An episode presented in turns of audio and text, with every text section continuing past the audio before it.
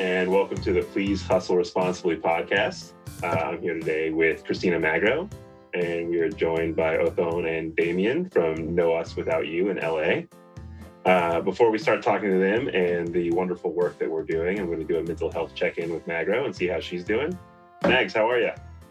You know what? I'm doing great. The sun is shining in Chicago and we're having fake spring right now. So it's been 60 degrees for two days. Um, so we've been talking about dibs. You see like all the remnants of dibs now on the side of the street, just like broken chairs and shit everywhere. But um, you know, I think vitamin D does wonders for my soul and being able to like open up the windows and kind of air out winter was really nice. So I'm feeling good. How are you doing, Matt Cole?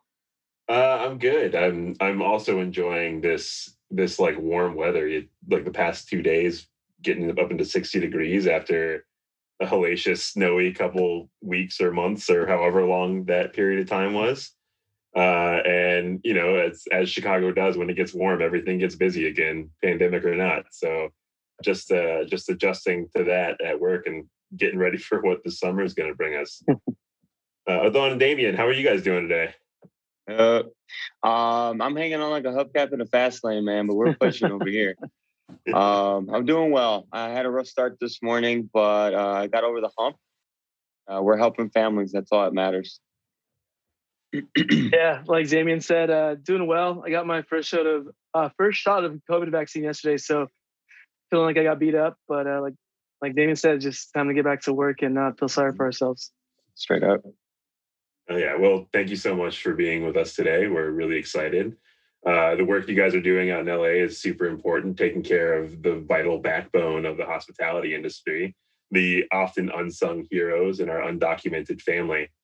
Uh, before we start talking about No Us Without You, can you guys tell us a little bit about yourselves and you know how you started in hospitality, how you guys cross path, and and the work that you're doing before pandemic, and and where you're at now. Of course. Uh, so I myself, I'm not an L- LA uh, native by by birth. I'm from the Bay Area originally.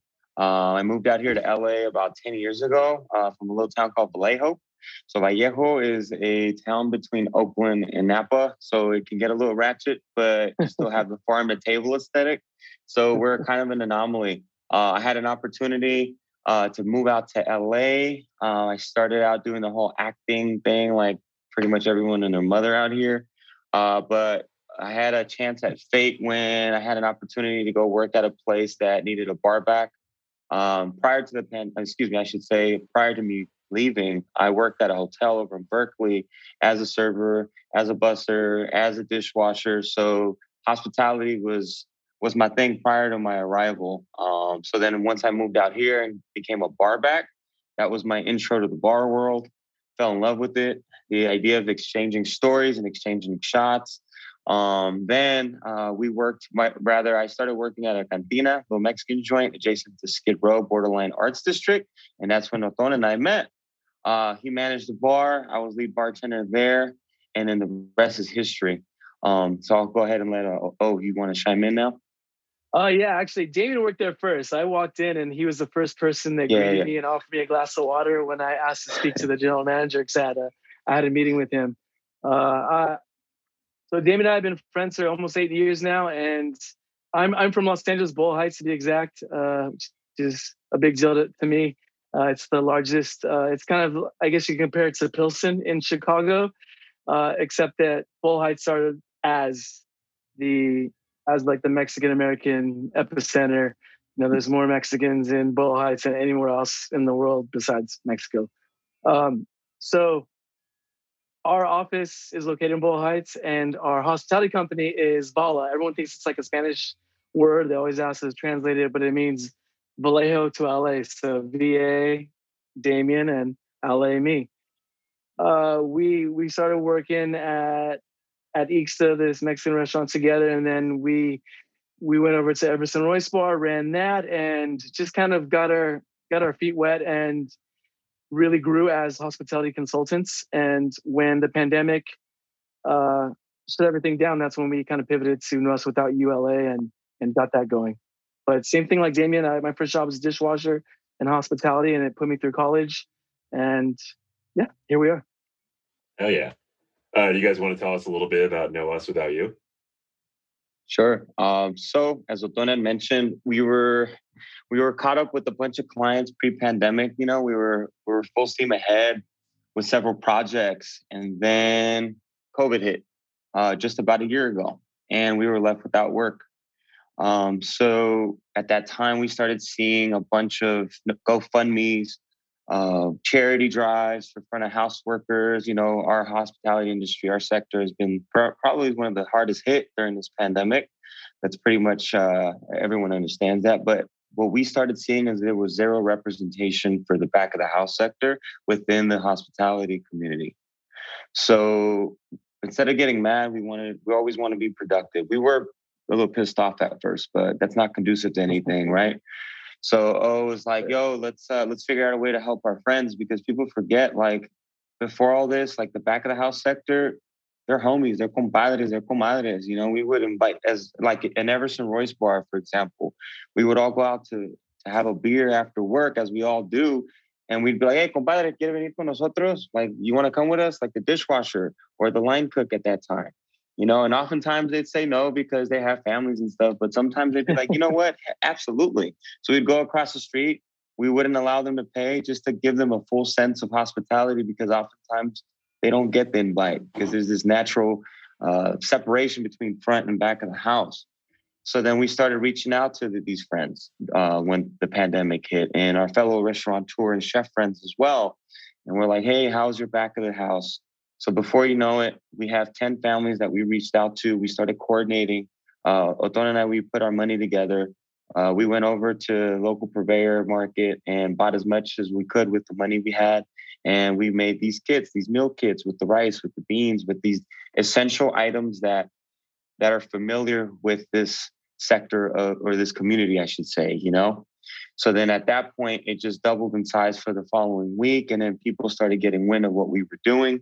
Uh, and I'm happy to say that almost 12 months later, which we're hitting our one year anniversary soon uh, this month, uh, we're at 1,600 families that we're assisting, including every the week. original every week. Every week, 1,600 families a, a week, including the original 10 families that we started out with.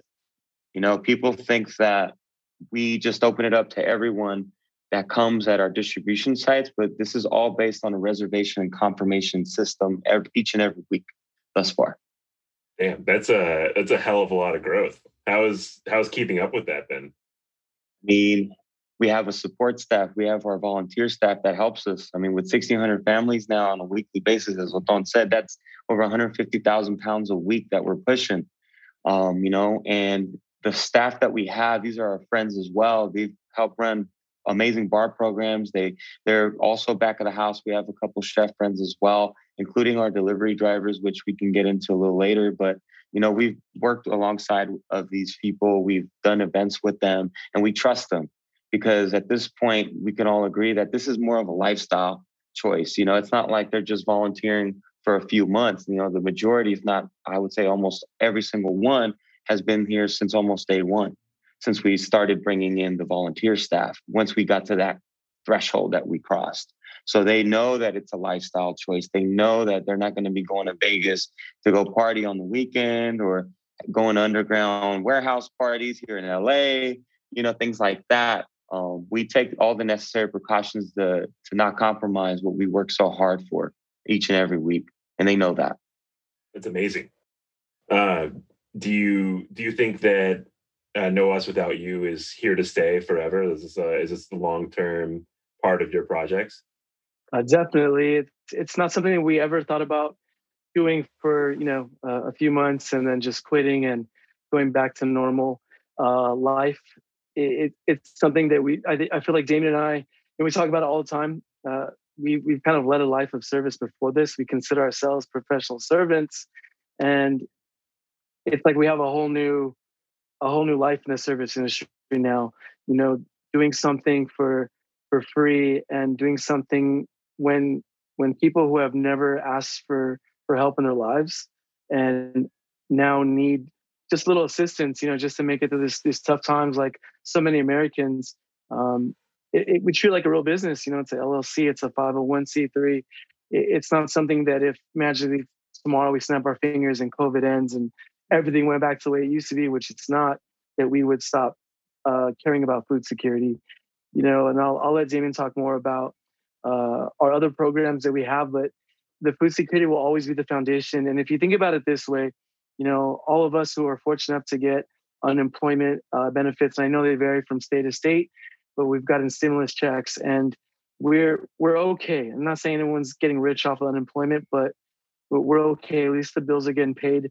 Uh, these families have nothing. They they they get none of that, even though they pay into the system. So for us, in in the near future, when places do reopen, if we can provide food security for the families so that they can at least not spend what little money they're earning on on food, and they can use that to dig out of the hole of debt that they've incurred the last 12 months, then then we're more than willing to do that. Yeah, that's incredible. Uh, and so it's so important to just and we talk about community on here a lot uh, as such a huge and important aspect of you know of our hospitality industry of what we do. And you know often oftentimes we see a lot of people that are just expecting the community to serve them without being involved in the community themselves. Right. and like this is this is amazing. And really taking care of of our families uh, do you guys have any intentions of spreading outside of LA? I, I think right now, Othón and I can both agree. I mean, if the opportunity hits later on, absolutely. But uh, we are trying to really hone in on what it means to reach our full capacity here within Los Angeles proper so that we can keep executed efficiently and reach as many Angelenos as, as that we can you know, uh, for right now. And what I mean by hone in, because like what Othón mentioned, we do have other added resources.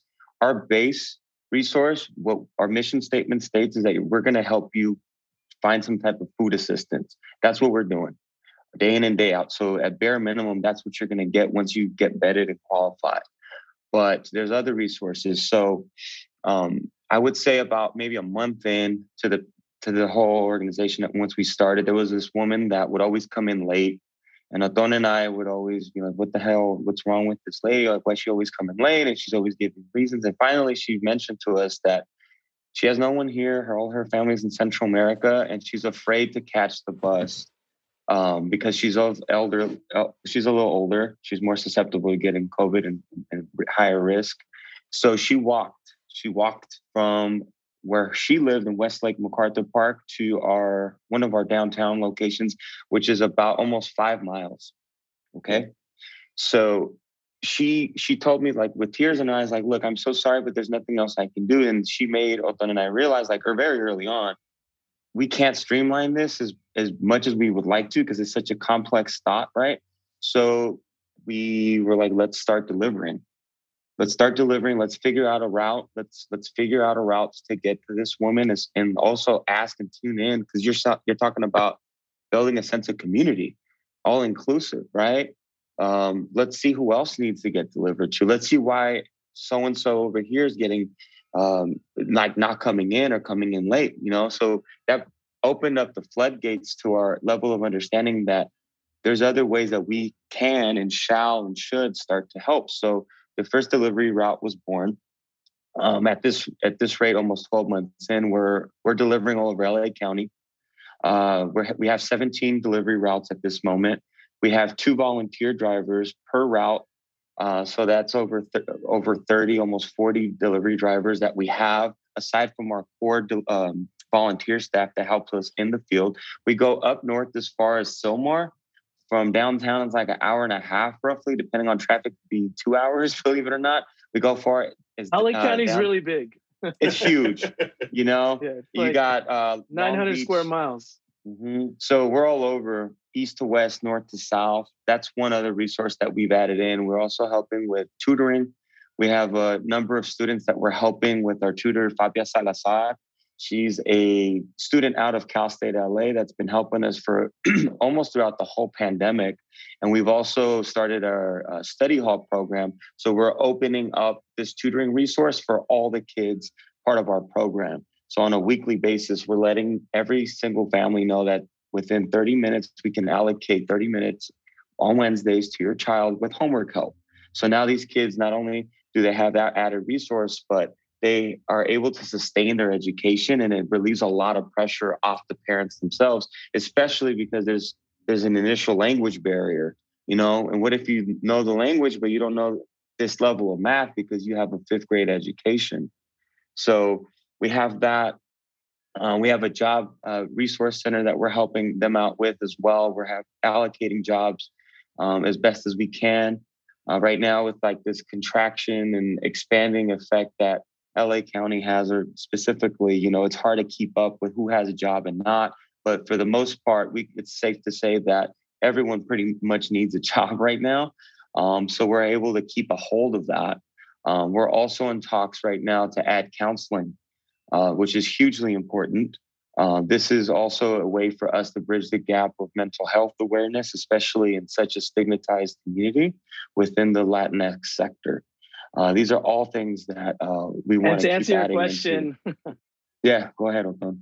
Sorry to answer your question. So, um, we we've been asked if we ever want to expand this any anywhere else in in, in the United States, and you know we've we've given the the playbook. We we did not go to school for this, and every time someone asks us how we can do this and how can I help in my city, we'll give it the playbook. It's it's not very difficult you know, we were fortunate that we had a little bit of infrastructure. We already had an office. Um, you know, we already had a business license with the city, so we're able to kind of like, you know, circumnavigate a few things. Uh, but at the end of the day, it was really just uh, our family, our friends, and our and our former coworkers coming together to help people. So if you want to email us, we'll give you the playbook. Anyone can do this in the city. Hell yeah! I mean, it sounds like you're you're expanding to meet the needs as you like as you're finding things that need to be covered, which is incredible. So, because obviously, like food security is not the only thing that is affecting everyone in this, especially our undocumented family who has like so much other things to worry about because they don't get any kind of assistance. Are there any other unexpected things that you guys have, have learned as you were starting this? I mean, I think we learned by by all our mistakes. Uh, the first big mistake we made was that you know, we had our our 10 families coming to our office in Boyle Heights to pick up food. And our now merchandise director, who's our good friend, Daniel Zarate, pointed out that, like, what the fuck are you guys doing? You know, ICE can just like Google where your address is at and you're like posting on Instagram. Like, you can't expose people to to this type of threat. So the, I think the biggest thing we've learned is that let's not make a mistake by turning something that's good into a negative. You know, just because your heart's in the right place doesn't mean that you can't hurt people. So from that day on, probably the biggest thing we learned was that we, like Jamie will tell you, we treat like a, a drug deal. Um, everything's appointment based. Uh, we change locations all the time, and people get in, they get out. They're very safe. We, we we go out of our way to make it as convenient for the families that we serve, even though it might add you know hours or be more inconvenient to our lives. Like we don't have to worry about getting deported they do. So from from that point on, we made it a focus to always make sure the family's uh, dignity, health, and safety were were paramount.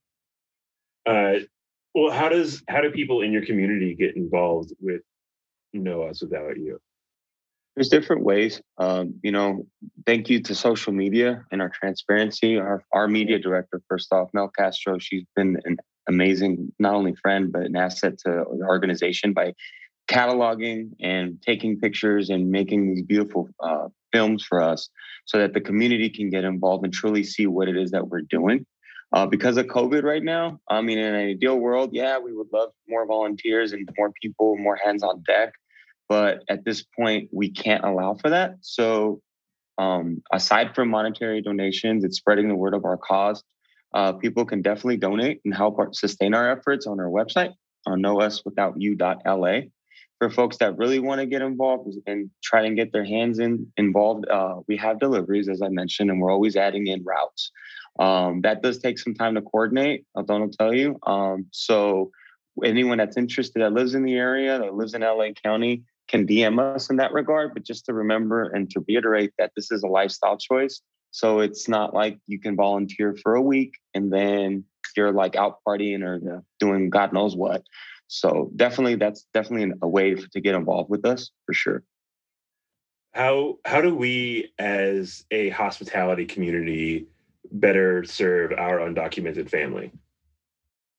I think that it begins with you know treating them as as equals and as as co-workers and peers um, getting to know people's names i mean i know so many people that have reached out to damián and i you know saying hey like a few of my you know back of house staff need help and it's like cool can you give me their names that connect us and like they don't even know their fucking names you know uh it's pretty, it's pretty sad when mm-hmm. you don't even know the people that run run your kitchen's names. But you know, I get it. it.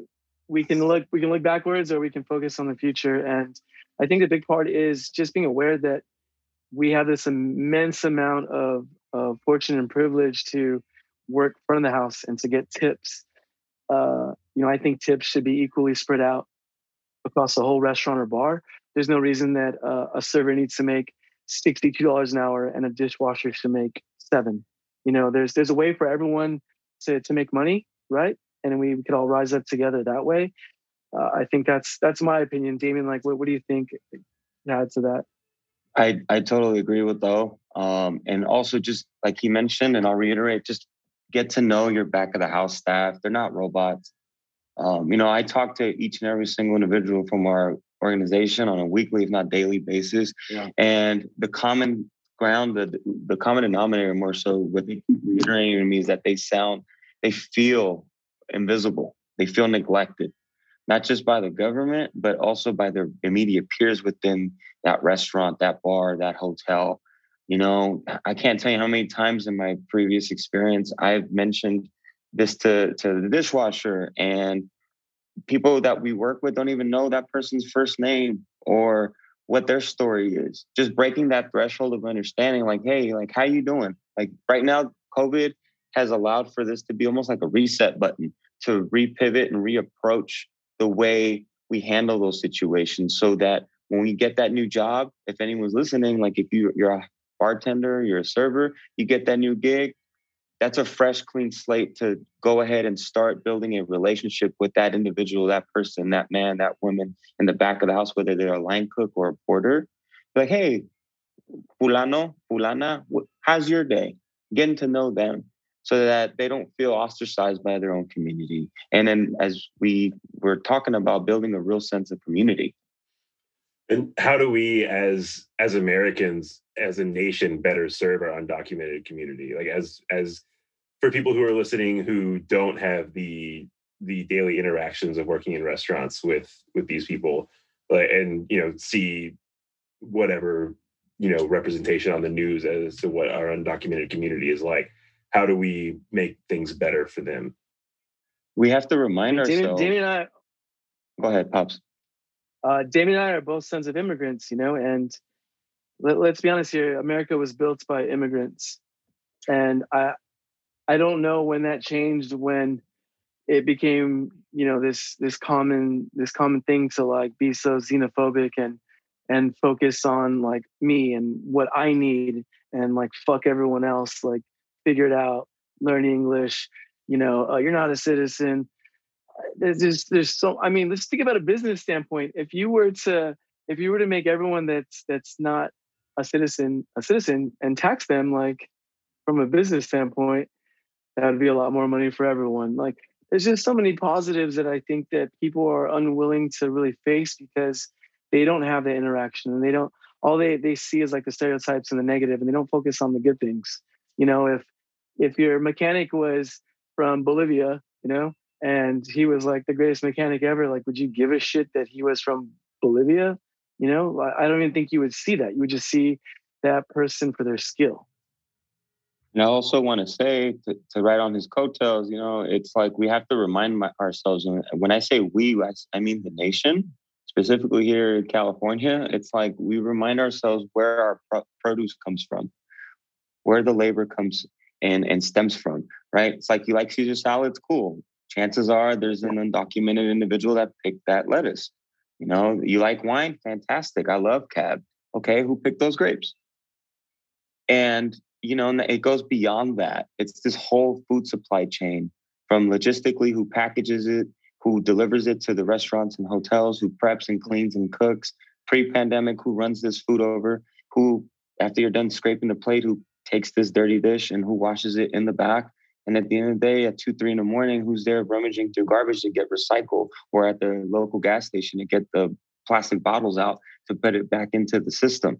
You know, it's a whole chain of command that is lubricated by our immigrant population. And I think if we just remind ourselves or just grow an awareness for it, I think we would be more tolerant and acceptant more so, more so uh, of this of this community. I agree.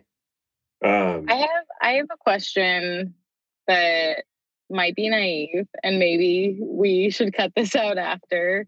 But um, I've thought about it a lot, and why aren't more like is it possible to sponsor people who work for your business even though they're undocumented to become citizens um, so that they don't have to worry about the threat of being deported. And and if so why isn't that practiced more? I sponsor you mean? I mean like uh so i i don't know if that's i don't know yes exactly. I, I don't know if that's the right term but like when i was abroad I was offered a sponsorship to stay as a hmm. working non-citizen. Mm-hmm. Yes, exactly. Okay. Yeah, that is something that you know goes back to what we're talking about.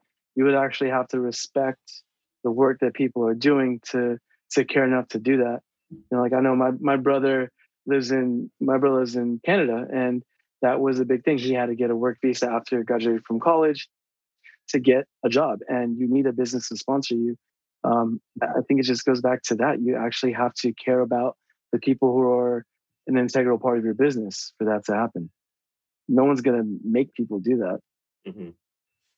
i think just from speaking with you guys for this short amount of time you can see how much you guys care about not just the people that you're working with but also like the work that you do and every every aspect of it. Uh, when i was looking through your guys website i saw the top uh, give a shit. Give a uh, shit.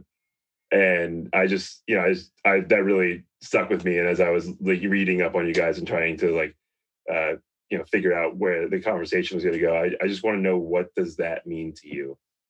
Be empathetic, be compassionate. Uh, don't be afraid to do the work. You know, if if you don't, then who will at this point? And if we don't, who will? It's it's leading by example and, and making sure that this this community knows that we have their best interest, uh, that we de- do take their identity and their security as a top priority within this organization.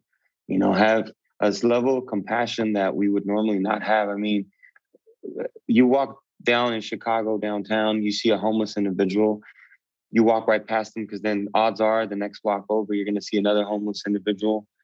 And I mean, do you say hello? Do you say hello to everyone? Do you pick and choose?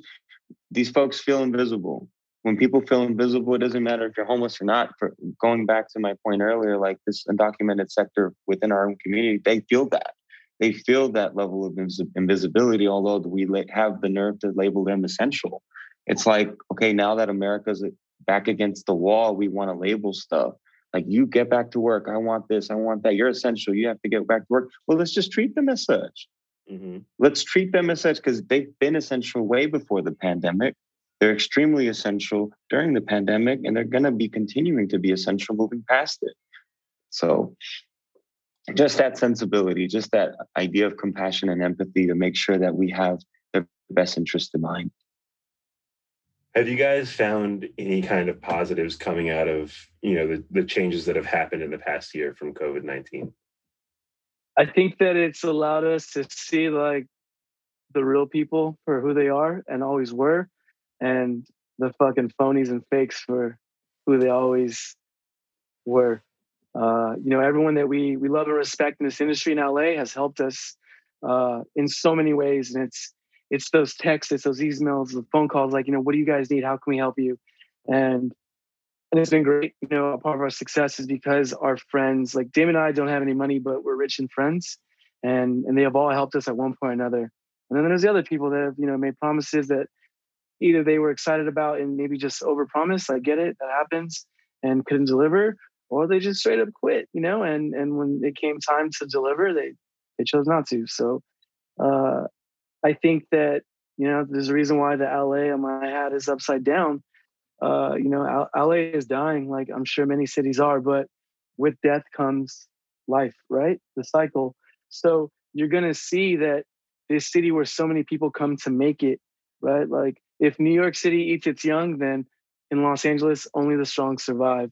So you either come here and you make it, or you go back to live wherever you came from, uh, whether it's Des Moines or a big city, and that's it. You, had your shot and you, you, didn't make it. So I think that I think that's what's going to happen in Los Angeles. That the contraction is going to be so so severe, with so many people losing their establishments, losing their their lifelong dreams. That like my hope personally is that if you walk into a bar in in a year from now or a restaurant, that the best people are going to be working there. That you're not going to have, you know, fake hospitality people. You're going to have like true professional servants and and people that just want that experience that you're about to have to be amazing. Oh yeah. Uh, what does the state of mental health and hospitality look like to you? I mean, just that. Okay, so let's start with this bartender uh, position, right? We have that idea of like living like a rock star, getting fucked up every day after work, smoking cigarettes, taking shots, uh, working crazy hours, you know, going to sleep late, all that. Um, I feel attacked. Check. No, I'm just kidding. I play, I'm, I'm one. I'm, I'm, one of those. I'm basically explaining, like describing myself. You know, uh, like a, I'm a I'm a drop amidst this ocean of of hospitality, right? But it's like let's check in on one another, man. Let's see, like if you're not good, well, let's talk about it. Let's get you a fuck. Let's get you some type of help. Let's get let's if you need a clean slate to write on, like just just take it all out on me. You know, hospitality. We give ourselves so much to people. Our energy, our our pure personal energy is like, what do you want? Are you okay? Is there mushrooms on there? Would you like some more? Do you want to, do you want to make that a double? You know, and you're trying to please everybody all day, every fucking day. You know, well, what about you? What about the person when you clock out? What does that mean? How do how does that affect an individual? You know, so let's just check in on one another. I'm not saying like let's all hold hands and sing kumbaya. Fuck that shit. It's more so like I can tell you're not okay.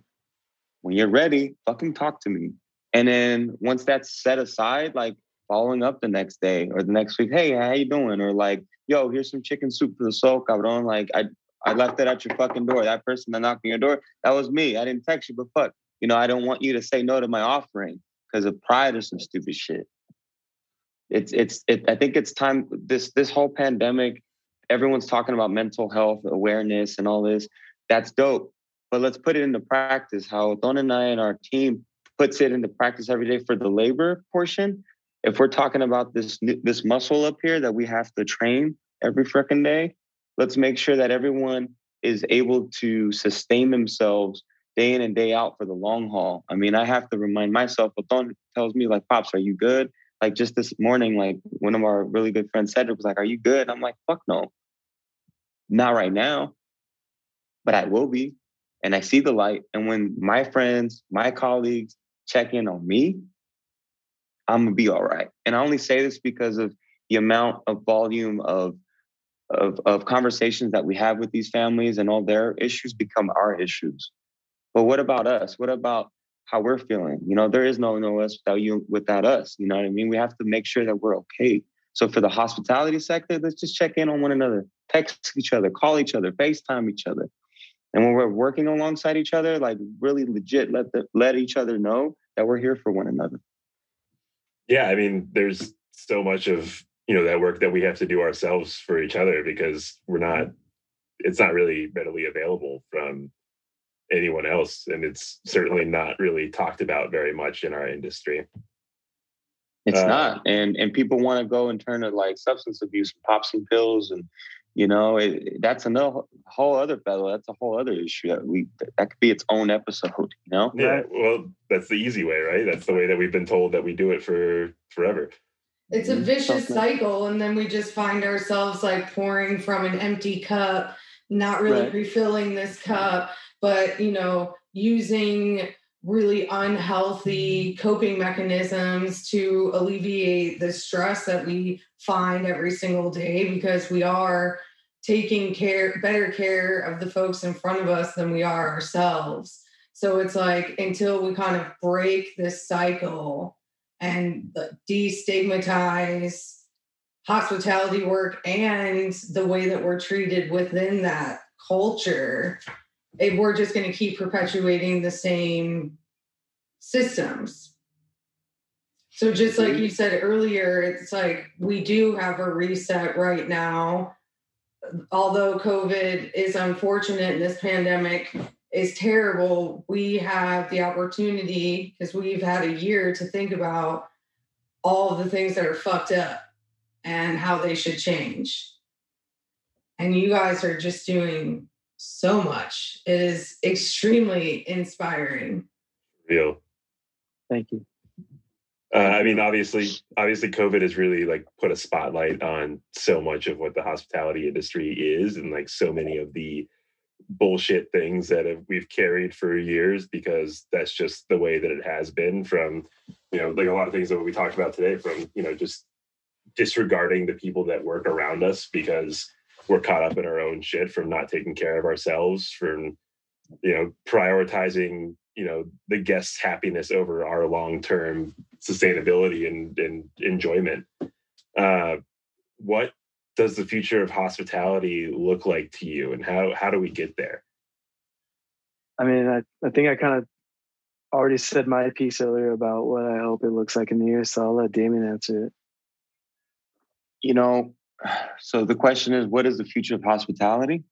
Yeah. Well, what does it look like to you? Like in, in a in a ideal world, what what do you want the future of hospitality to look So I think we can all agree right now that we can't well these let's put it this way these huge dining halls for example that were like michelin star james beard award winning amazing places kind of dying just because out of necessity and what we're able to hold in terms of capacity.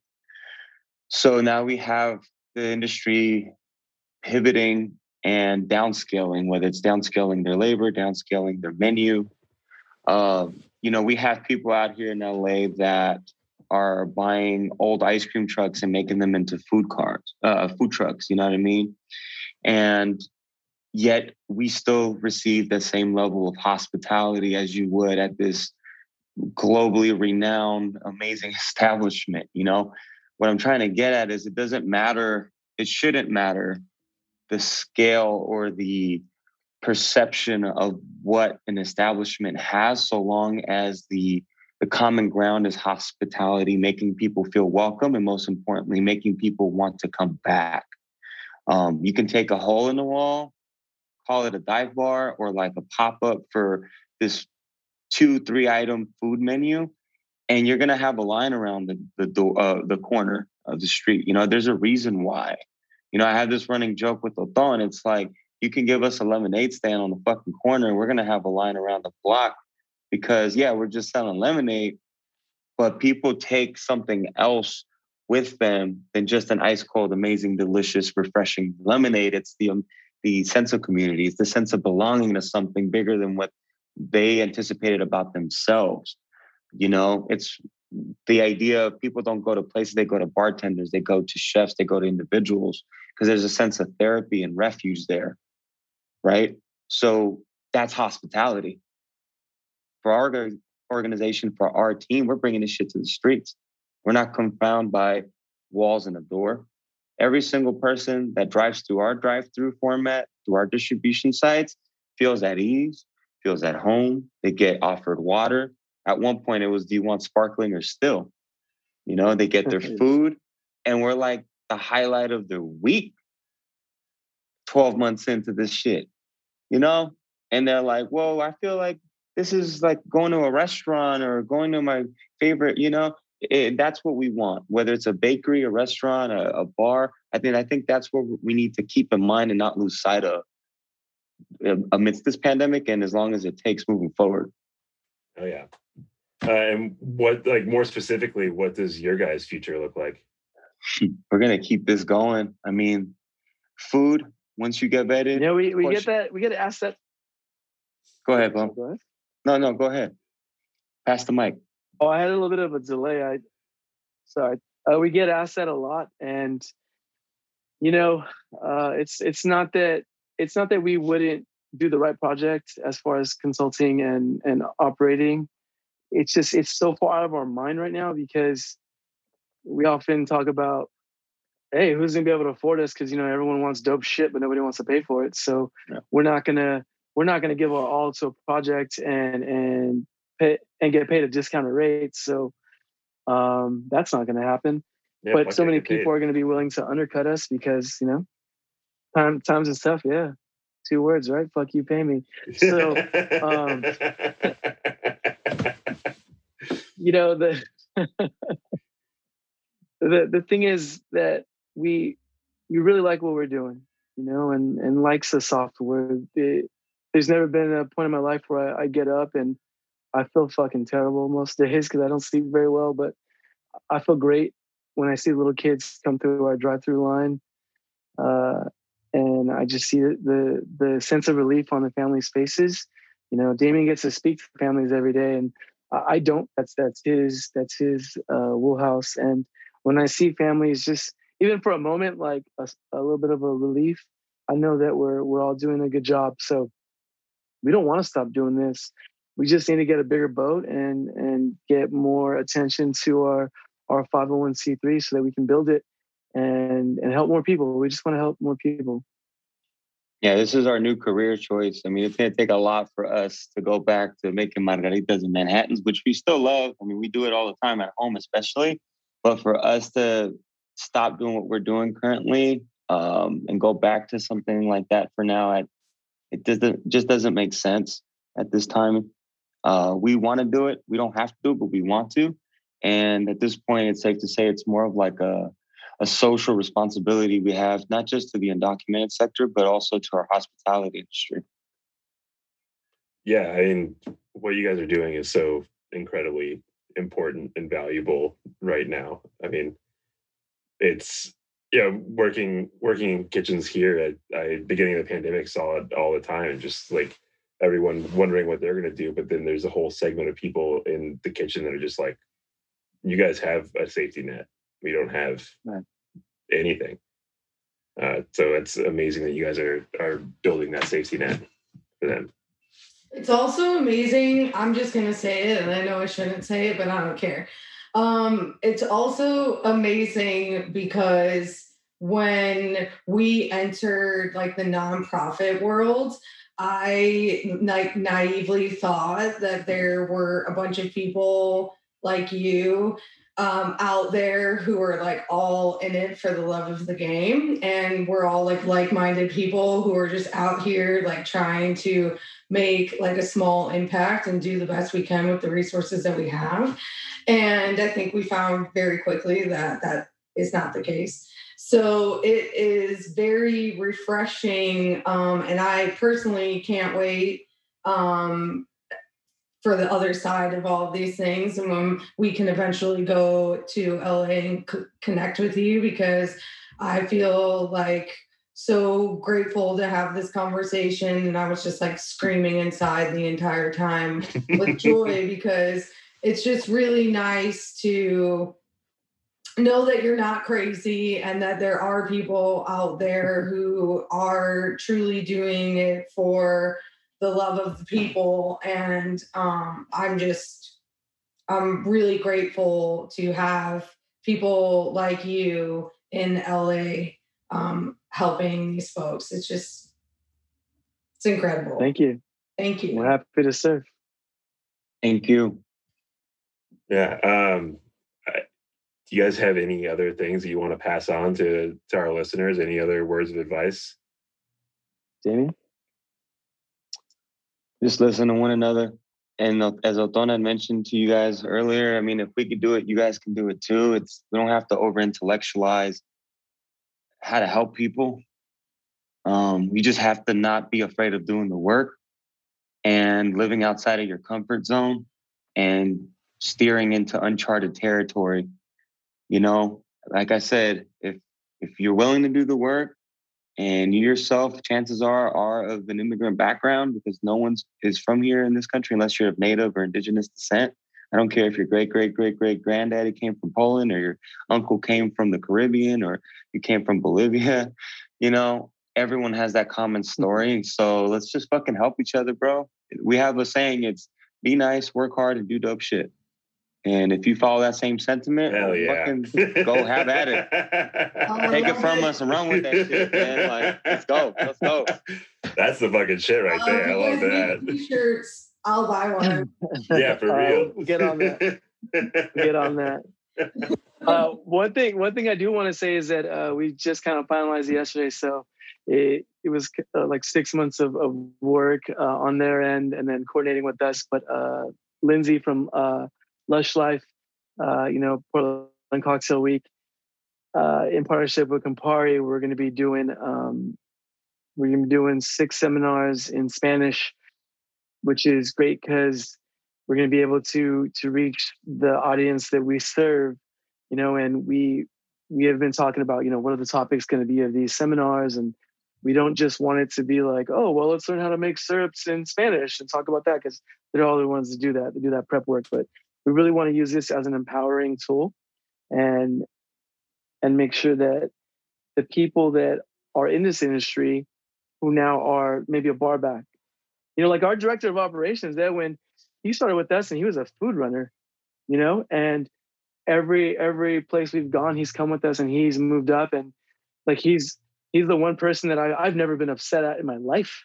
You know like i'm i don't want to say i'm hard to please but i am very particular as damián will tell you but uh he's great and he's a great example of people in our in our industry are so talent and just because they're green doesn't mean that you can't coach them up and give them chances to lead and eventually succeed so this will just be that version in Spanish. It won't be patronizing or, you know, it's not going to be phoned in, if you will. Nice. It's amazing. Congratulations. Uh, guys, really appreciate you. you. taking the time to chat with us today. Uh, really, like Thanks just what you guys are doing is Appreciate it. absolutely amazing. Um, I know it's Thank something you for giving all- us your platform and spreading the word of our cause and amplifying this message. Yeah, Keep, anytime. let's keep it Uh, going. Yeah, for sure. Like this is, you know, I, I don't think a lot of people in our industry really understand exactly how important what you guys are doing is, uh, and how important these people are to the continuance and, and growth of our industry. Uh, it's just like they are fully the backbone of what we're doing, and you know we've got to respect that and and give help where we can.